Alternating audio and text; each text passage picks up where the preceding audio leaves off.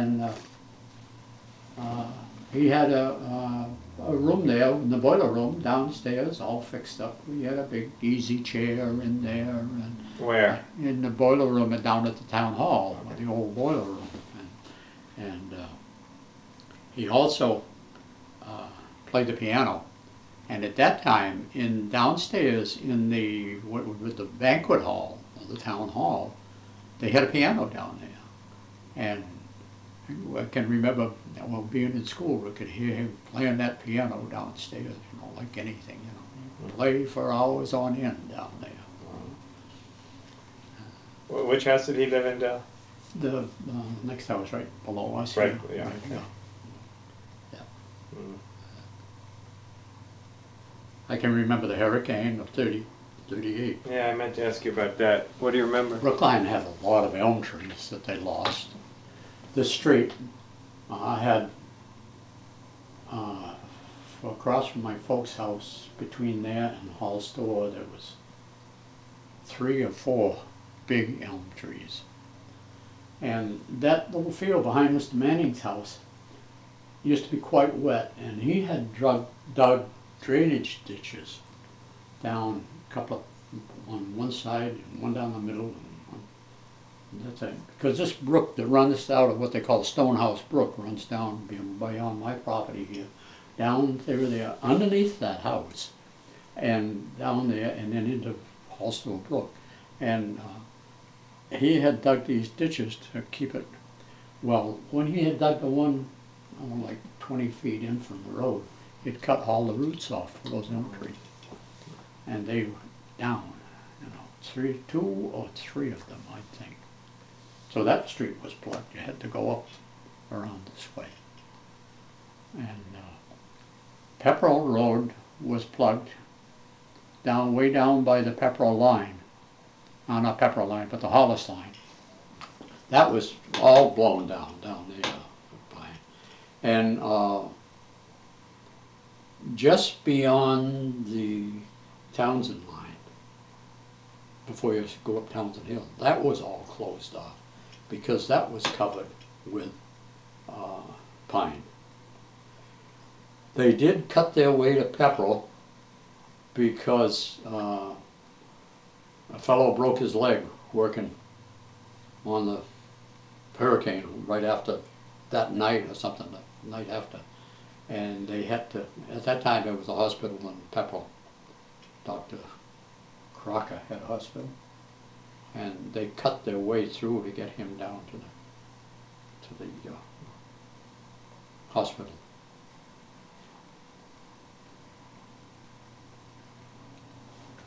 One time there was, when I was a younger fellow, well, I wasn't too young either, I was in the fire department. They had a large forest fire off of Errol Road and out by the, I guess they used to call that charcoal corners out there, where the end of the road where Cleveland Hill Road came together and Errol Road, and then further West Hill Road out there. Yep. They used to call that charcoal corners, I guess. And out in that area was a good-sized forest fire that had started over in Massachusetts, and it came all the way through into Brookline on the backside of the ski tower and all. And I can remember sitting with the old 1929 forest fire truck in the quarry hole that's across from Bingham's Mill. There was a quarry hole in there. You could see the remains of the quarry with water, and pumping water up onto the hill. And I sat there hours tending the pump.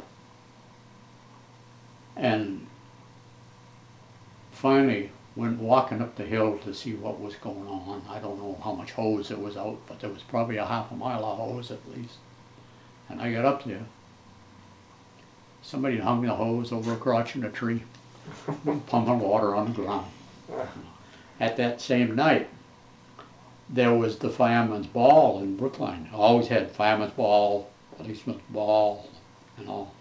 And the fireman's ball in Brookline that same night, and half the firemen had left and gone to the fireman's ball and left all of us poor idiots out there tending to the fire. And I'm sitting home waiting for him to come home to go to the ball. Yeah, because we were all gone. Alfie Hall, Winston Hall, Edgar Bollier, myself.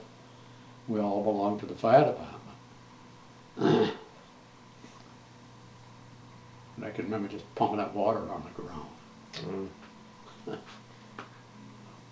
too bad. Well, got anything else on your list? You know, the good stuff is the stuff I don't ask about. Those thoughts that pop into your head, you know, those thoughts that come out of nowhere. Yeah, well, that's like I say, you know. It's hard when I'm pushing you to try to make it happen. Well, let's see. Some of the people in some of these houses, I'm wondering... Peter Morges' house, the house in the corner of Steam Mill Hill Road and Main Street, the... Yeah. What corner is that? The south corner. Who, as far back as you can go, who lived there? It used to be a summer home only. A man by the name of Arthur Cook and his brother,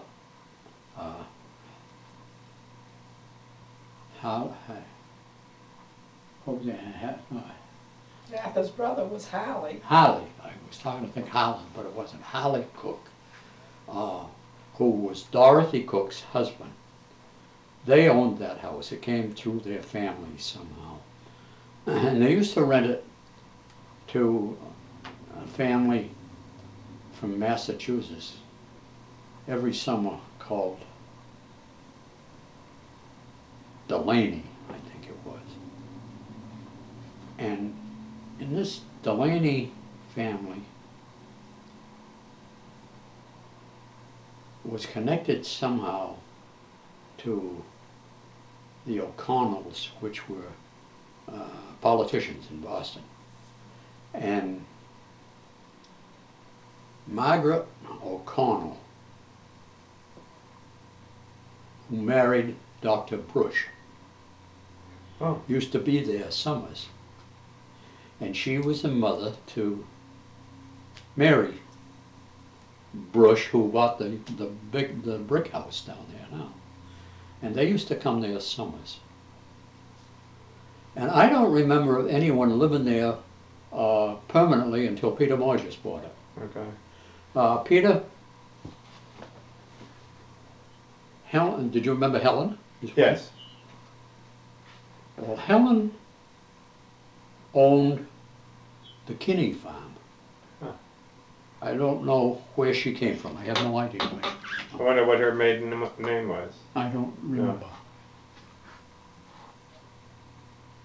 But Helen used to live up there. She owned the Kinney Farm. And Peter knew her somehow, and eventually they got married and bought that house down there. She sold this place, I think, to Kinney's. I'm not sure, but I'm pretty sure to Kinney. Well, when did Kissick own it? Okay, she bought it from Kissick then, that's what it. Kissick owned it before Helen Scilley. Helen Scilley, her name was. S-C-I-L-L-E-Y, Scilley. Kissick owned it and lived there as a summer place. And then he sold it to Helen Scilley. And then she and Peter married and bought this place down here. What, if anything, do you remember about Carl Smith? I'm thinking, you know, as you go out to the Kinney property, the Carl Smith place. He was a chicken farmer, owned quite a few chicken houses in the back and across the street. He had epilepsy. He used to have spells, and sometimes he was somewhat violent, not really violent, but sometimes. You know.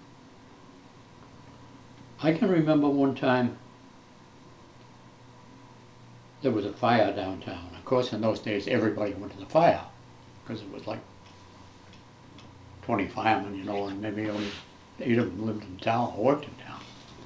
And he came down the street here, you know, pickup truck. And he came around this corner so fast that he rolled that pickup truck right out into the field out here.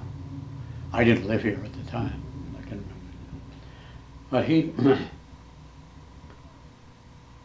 was sort of a funny fellow also, you know. We were working on a road for Bettis at that time. Bettis was rotation. We stopped there. And I worked at one time for a grain store in Beaufort, and we used to leave grain for him up there. And we were working on the road there one day. I forget doing what. And he came out to talk with us. We were talking about foxes getting his chickens. And he told us about one fox that he caught in a trap or something. So he said, I held a trial right there. He said, I sat down beside him and talked through this whole trial to him, convicted him, he said, and then I shot him. So he must have been in the trap or something. And wasn't he noted for offering to flip a coin or something for his grain? He'd flip for a load of grain. Double or nothing, you know. He'd flip for a load of coin, a coin for a load of grain. Wow. And the grain bill probably was, you know, hundreds of dollars. Now, I don't know how many hundreds, you know, but maybe a couple $100 for a load of grain, a whole truckload of grain. Would people take him up on it?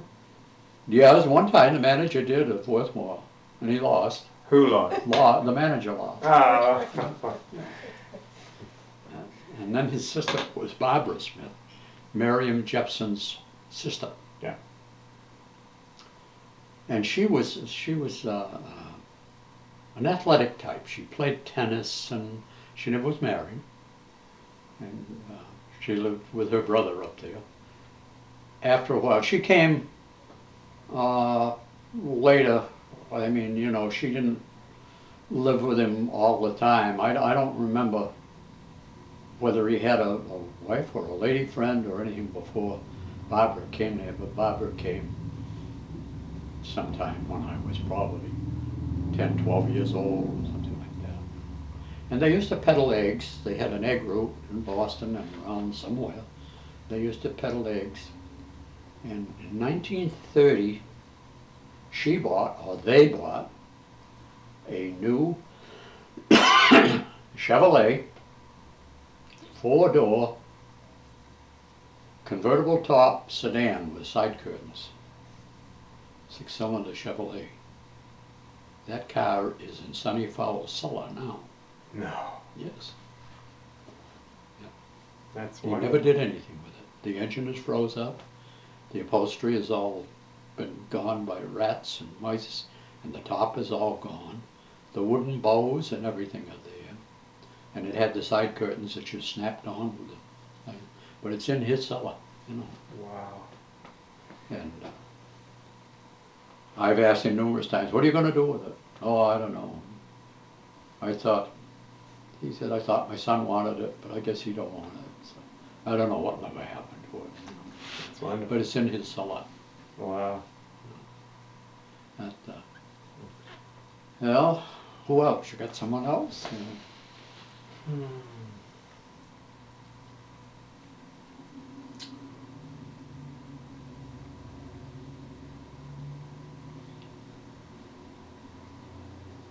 What happened to Forrest Hall? Did he die suddenly? Forrest? Yeah. No, Forrest didn't die suddenly. He had, I guess it started as cancer prostrate. Oh. Because I know he told me one time. We were friendly later on because we belonged to the Elks also. Winston, Alfred, myself, Edgar Bollier, Roy Ward, Junie Susie, and was Roy an Elk? No, I guess I'm not Roy. I don't think of Roy. I'm thinking of somebody else, Lenny Long. Oh, a whole bunch anyway.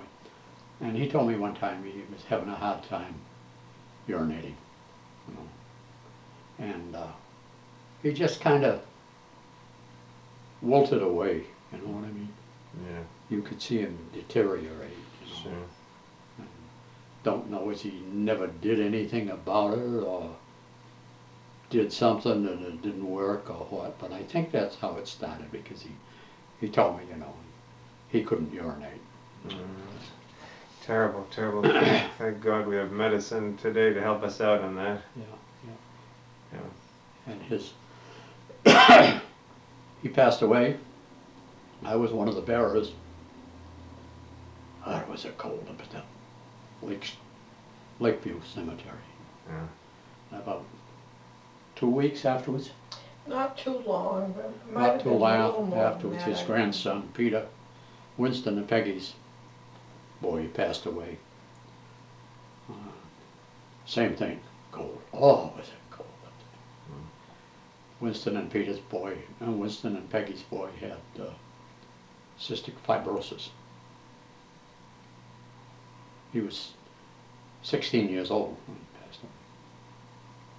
They had another boy with the same, but he died young, what, 6 years old, 6 years old. Oh no, he didn't.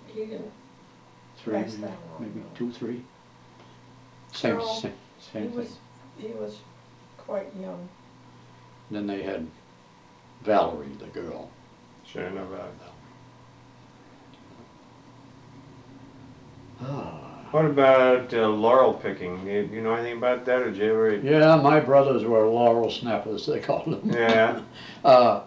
They worked for Pete Morges quite a lot, you know, and they would travel a lot around. They would go Jaffrey, Fitzwilliam, Wilton, Lineborough, picking greens and picking juniper and cedar, and in the wintertime they would make wreaths and roping. Where, under Peter's place? Yes, but my brother Donald had a little shed behind his trailer home down there where he worked in the wintertime, and Ralph had his garage where he had his yard sales down there, and my folks did that in the wintertime also in the garage down here. They made wreaths and roping. My father didn't make wreaths, but my mother made wreaths. She could snap out a dozen wreaths after supper at night, you know. And they had a distributor that came out of Lowell somewhere, Lowell, Lawrence, that would come or call them up and say, you know, I need a dozen wreaths tomorrow morning. Hemlock, or whatever, mostly hemlock she made. She didn't make laurel too much. The laurel went into roping and, after supper. And she didn't go down the garage, she made it in the kitchen. So strip the kitchen table off and take the tablecloth off of the oilcloth in those days, you know. Take the oilcloth off. And when she was done, until she was done making wreaths, there was always a pile of hemlock under the kitchen table with the snapped off ends and all. And the rest would be out on the porch, because there was a covered porch all the way, halfway around that house in those days. And the laurel, hemlock would be piled up on the porch in bundles. Who would provide that? My father used to pick. He'd pick daytimes and make wreaths at night in the wintertime. You know, when this was when he had the dairy business, and after the dairy business was taken care of, he'd go picking. Bound for Mason Road, beyond the transfer station. Used to pick a lot up in there. There used to be a lot of hemlock up through there. And also there was Harold Burgess used to pick and make down there, because Harold lived with his mother on the other side of the parsonage. And Carl Ingram's father, owned or ran the Elmwood Inn at that time. And Kyle Ingraham was one of the boys. That was Billy Ingraham and father, Kyle Ingraham. And they lived, after he got married, they lived on Canal Street, on the end of Canal Street, across from Norman Homolewski's house. And they all used to make wreaths and roping in there. And Homolewski's always made a lot of roping too, didn't they? Who? Homolewski. Seems as if I remember. Which one, Steve? No, well, his mother. Oh, his mother, Ethel. Mm. And I guess his father, old Joe, I guess they used to make. He'd cut it. He'd go picking. And he'd go picking, yeah. I can remember that. He could go picking. And I don't know. I think Norman always used to go pick, too. I don't think Hector. Yeah, he used to. Huh? Yeah. I don't think Hector ever did. But then there was... there were some others around town. There was a man by the name of Sergeant Lester Sergeant. He used to pick. He was sort of a... he was, I don't know, he'd be in town and then he'd be living somewhere else and then he'd be back in town again. He never owned any property that I know of. He always either lived with a family or of course there was a boarding house. Eddie Whitcomb's apartment house was a boarding house, and Morges was about the biggest. You know, he had people. Oh, Searles, the Searles, they used to, and the Bents, naturally, all the Bents. That was always their lifetime employment up until late years when. Young Arts, he had his trailer trucks, and Ralph went into the flower business and all. But before that, they were always into the evergreen business. There was also a fellow over at Townsend that bought, by the name of Winters, Bob Winters. He bought off of them. A lot of these guys that bought off of them would buy from the picker. They'd buy the laurel and the hemlock and the stuff from the picker, and then they would furnish it to the people that were making it, you know. When during the year did that business take place? It wasn't year-round, was it? No, very little in the summertime unless they had a wedding, or a lot of times they'd decorate for a wedding or something like that, and they might call up and you know, my father would go out and pick 2 or 3 bags of hemlock for my mother to make some wreaths, or they might make, and my kid sister Eunice, she used to make, and my half-brother Milo, he used to make down there. And they'd make, or maybe they'd need 100 yards of roping or something like that, you know, to decorate. It used to be more Christmas time, just before Christmas, for holiday Christmas decorations. Time, you know, from Thanksgiving on until Christmas. Christmas tree business wasn't much then. You went out and cut your own Christmas trees, you know what I mean? Of course, they did cut and haul into Boston and into the cities. Everybody around here used to go cut their own, you know. Just if you knew one out in the woods, you went out and cut it. My house is old. Do you have any recollections? Arthur Goss. Huh? Do you remember Arthur? Yeah, I can remember Arthur and Jenny Goss and their son-in-law that lived across the street, George, and their daughter Hazel Davis. And I can remember them. They were painters. They used to paint. House painters? Custom house painters and all, you know. And somewhat a little carpenters, like repair work, maybe. Llewellyn Powers and Harry were also painters. They did custom house painting. And I remember Arthur and Jenny Goss. In fact, my brother, kid brother, that killed in the automobile accident, they had an old Oldsmobile car in the garage over the house across the street. And he bought that Oldsmobile off of them. Mm-hmm. But it was during the war while I was away, and I never saw it. He sold it to someone over to Milford somewhere, I don't know. But I thought he sold it to one of the Drapers, Harry Draper, or Harry Draper's father, because they were Chevrolet dealers that used to be Oldsmobile dealers or something. I can remember the Davises and the Gosses belonging to the Grange, and putting on oyster stew suppers. Yes, George Davis used to put on oyster stew suppers in the church at the. In the vestry there at the church, 25 cents for a bowl of oyster stew and crackers and pickles. And I don't remember But they had some type of dessert, whether it was homemade cupcakes or cakes or something. Because I can remember as a kid going up there for the oyster stew suppers. Was it good? Very good, you know. But I can remember those. And oysters, you know, loaded with oysters, you know. You'd get a good-sized bowl, you know, for 25 cents. And they, George Davis sang in the church choir. I don't remember if Hazel did or not. Arthur Godson Jenny didn't either.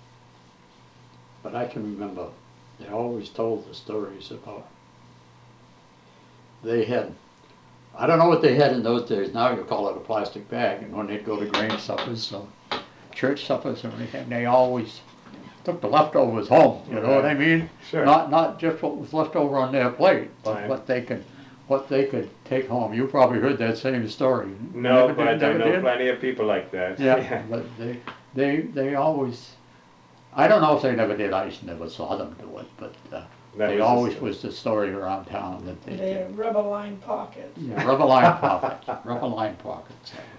That's wonderful. And Mr. Gilson that lived up the street. Where? Where Sonny Fowle's daughter lives now, on the corner there of past by the old gravel pit there where Clarence used to keep his White apartment. House on the right, yeah, on the right hand side. Yeah, he lived there, and his wife. I can just barely remember her. Forgive me. Who are we talking about? Gilson. His name Wesley Gilson, Grover Fowle's father-in-law, and he worked for Grover mostly of the time. He worked for my father on the roads, and he worked for my father sometimes helping with the hay, and he smoked a pipe, and he had the tremors, and that pipe would go like this all the time. And it was curved, not great curve, but a smaller curved pipe, and that pipe would go up and down all the time like that. And he bought an old van. He bid for the school contract one year to go to Milford. And there was two of them at that time, Alton Jensen and Wesley Gilson. And he bought an old, closed-in, like a one-ton Chevrolet van, delivery van, and put some wooden bench down the side. And that was the school bus. You know, you climbed in through the passenger door because the back door was emergency exit. Oh, you know, you could go in there. And you went in through the passenger's door. And he had some type of a portable seat, so he took the seat out of the way. And I don't know if it was a bucket or what, but I can remember. He took that bucket out of the way to get into the bus, you know. You know, today they wouldn't let him within sight of a school, you know, because he had the tremors for that, you know. What do you remember about the inside of the Milford Street Grammar School building? Well, and on the right hand, as you went in the door, on the right hand side was grades 1 and 2. As you went in the door, there was a long hallway. And that's not grammar school. Oh, grammar school you're talking about. I'm talking about the other one then. Okay. Were you thinking Daniels Academy? Primary school. Well, I'm sorry. Maybe I'm using the wrong word. No, I mean Milford Street. They used to have a little cupola on there. What they called then the primary school. Okay, forgive me. And you went in the side door where they go in now, and it was a sort of long, wide hallway, and it had boys' room and a girls' room, and had the old-style chemical toilets, tank, and they had to put chemicals in them, and they had it agitated. You had to agitate it every once in a while, and when you agitated it, you know what the smell would be.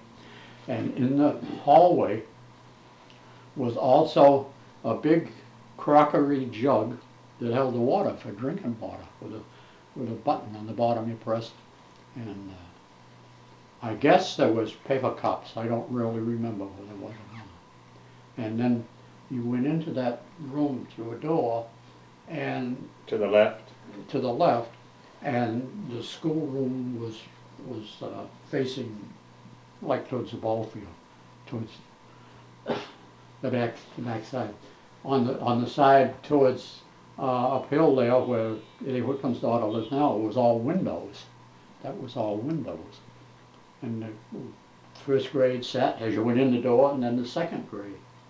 And then there was a doorway into the front part of the building, where there was 3, 4, and 5. Eleanor Morrow was the other teacher. Separate room? 2 separate rooms. How could that room wasn't that big? Well, you know, when there was only, 6 or 8 in a class? Oh, okay. You know. Pack them in. And in the 8th grade class, when I graduated, there was only 8 of us graduated, you know. All right. Who were they?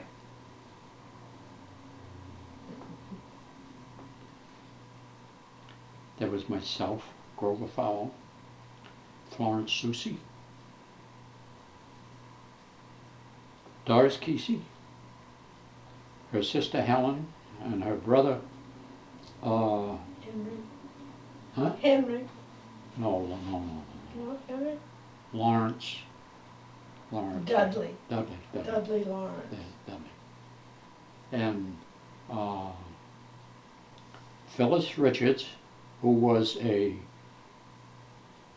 not a foster child, but a state child, you called him at that time, that lived with Minnie Maxwell.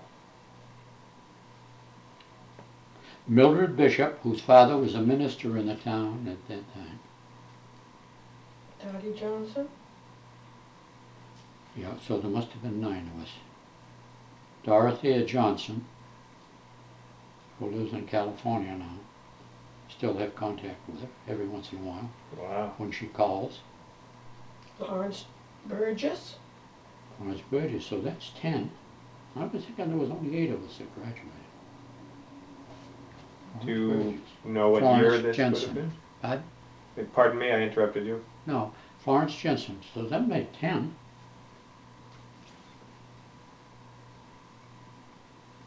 That was the 8th grade. What year? Did you say Olga? Olga Homolsky. Olga Knudsen. Olga Homolsky.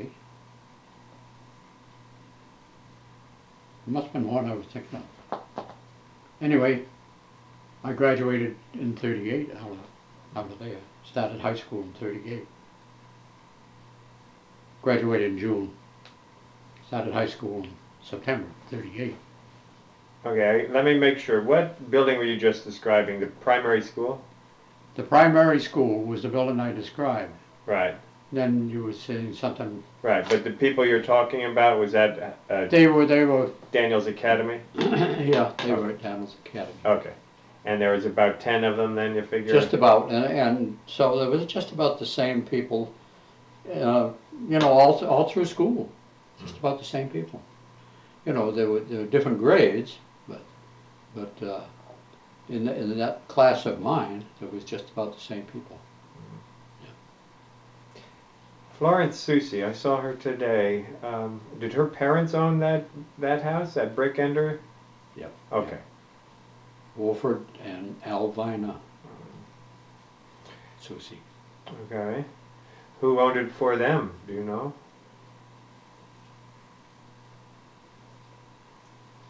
How about across the street? Pete Fotler's place. Oh, Shattuck lived there when I was babysitting. Do you remember the first name, Regine? No, he was a lawyer in Fitchburg. Yeah, and then Keene lived there, didn't he? All right. Afterwards? Or was that before? No, it must have been afterwards, probably. Douglas Keene, whose wife, not Douglas Keene, but the father, had something to do with the newspaper. Keene. He lived there after Shattuck. And he and his wife got a divorce. And she married Harold Taylor.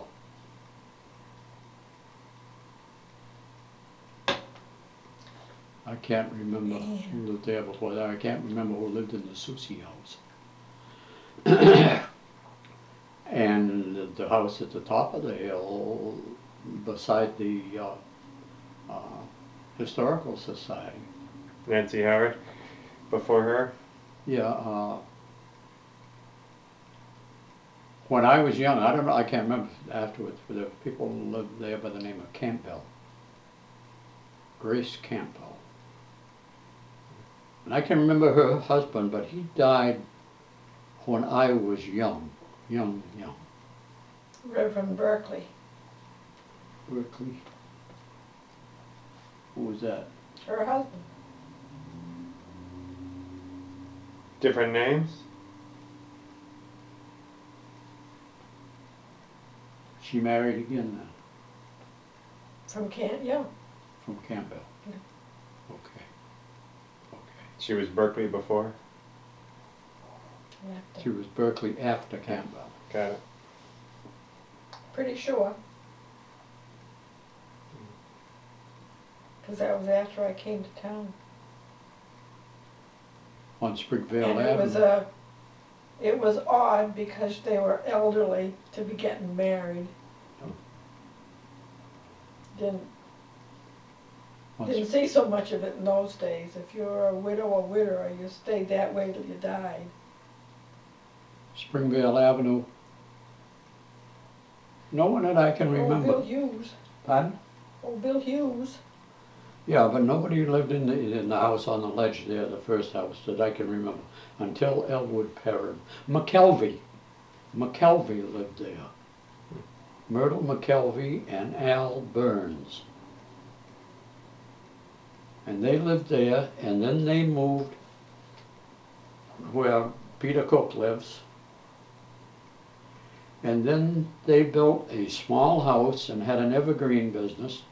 They were in the evergreen business, where the Brookline Safety Center is, on that corner, closer to the road, on the corner.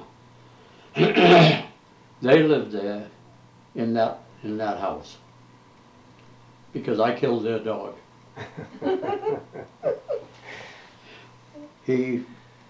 Every time you go to leave the milk, he'd grab you, bite you, a little, not a poodle type thing, but a wire-haired thing or something. And my father kept telling her, to keep him in. And she didn't do it. I hit him over the head with an oat bottle. Killed him. Took care of that problem. It didn't quite take care of the problem, but she didn't get very far with my father, I'm telling you. Yeah. It took care of the problem for me. I didn't end up with bites all over my hands and all, or torn clothes or torn gloves or something. But she wasn't too happy. She wasn't very happy, no.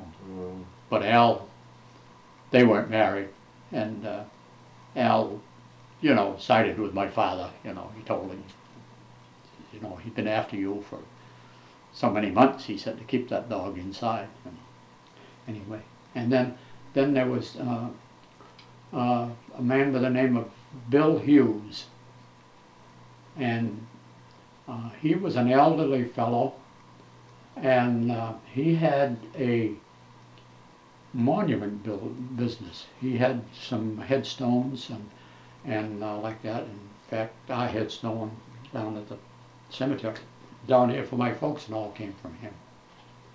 And on the side, he ran a junk business, because the kids, we just take our lead up to him and all that stuff, Where was he, though? In the second house, the next house, on Springvale Avenue, beyond the ledge. On the right? On the left, going. That was the only house there then. Sorry, the first house is on the ledge on Springvale Avenue. Sure, parents' place. Yeah. The second house on the left was where Bill Hughes lived. Okay. And his daughter got in the family way somehow. I don't know how. And she had a daughter that's Rogene's age. She was in school with Rogene all the time, high school, and she lives in Greenville now. That was the only houses until you got way over the other side where Dale Ward lives now, which was the old Nye house. And I can just barely remember the old Grandpa Nye. I don't know. I don't even remember what his name was. I think it was George. George Nye. George and Addie? No, Addie was his daughter? Daughter. She was Peggy's aunt. Peggy's grandmother. Hmm? Addie's Peggy's grandmother. Okay. How about Loring's? There was another man involved in there somewhere. Can't remember his name. He was a Nye, and I think he married this Addie. Anyway, I'm going to much difference. That was the only house on Springvale Avenue at that time, till you came to Milford Street. Were you, when you were younger, friends with any of the Austins? Were there Austins? Oh yeah. Jim Austin, and there was, because Jim was a little bit younger than I was, but I worked with Jim's father for many years, Leo Austin. We worked for, at that time it was Bettis Construction that lives up there now, where the guy's got all the equipment in the yard up there on the corner of Austin Road. And we worked for Bettis Construction, which later became Nashua Sand and Gravel. And Leo and his brother Ellsworth that lived down over the hill. There was another family of Austins that lived down on behind Brush Hall, that street. What's that? Sergeant Road. There was a man there by the name of Roland Austin. I don't know. He was related somehow. I don't remember how he was related to the other Austins. And he had a son that was a little bit older than everybody, and he was quite a bully. He used to bully all the kids in town. He almost drowned me once up at the lake. Grabbed me and held me under. I remember now, I thought I was gone. He was that type, you know. He used to bully everybody. The Austins, and we all used to hunt together. And Leo Austin's sister, Alida Austin, she had a husband by the name of Fountain, Mac Fountain. And he used to hunt with us. We used to have deer hung up in the chicken house down there, like they were going out of style. Everybody's wife had a hunting license. But like the fowls were the same way, you know. They had deer hung up by the bushel, like hunt rabbits in the wintertime. There was a fellow that came from Maine, lived in a mobile home just beyond the Austin house where Bobby Ward's house is now. And he worked for Bettis, and he lived there in a mobile home. He used to hunt with us, too. You know. Rabbits, I can remember one Christmas time at Rabbit. We must have had 50 rabbits frozen that we had shot. You don't see them anymore. No. That's because they shot them all. No, kind of the coyotes and fisher cats. Yeah. Once in a while you see one, not very often, but once in a while. We've got a lot of turkeys here. Yeah, they've come back, huh? Yeah. No.